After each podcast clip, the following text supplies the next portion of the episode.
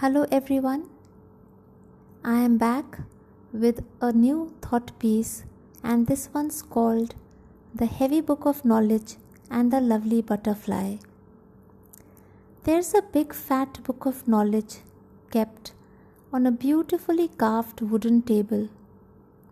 All world's knowledge is trapped in this one. This book is the answer to all questions. All questions of birth, life, and death. Each word in this book is the word of God and of Godfathers, as much sacred as any holy scripture would be. Here, knowledge is tight packed and is huge as glaciers that never melt tough as mountains that never move. O vast slough of knowledge, thou lie there in complete authority.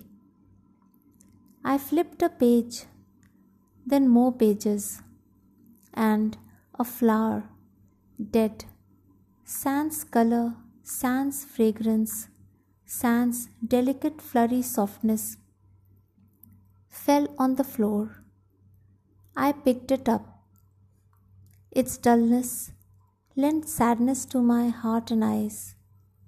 In my palm, it was an all crushed and powdered lifeless thing.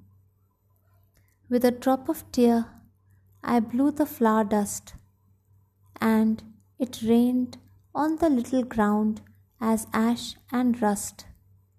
For some heavy moments, I was out with the wind.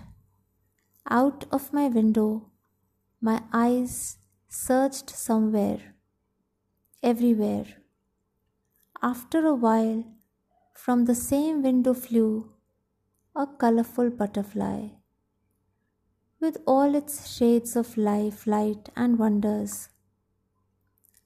Fluttering its wings, it perched softly on the book.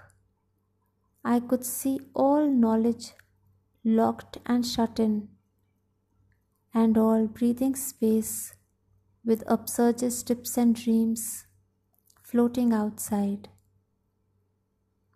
Thank you for today.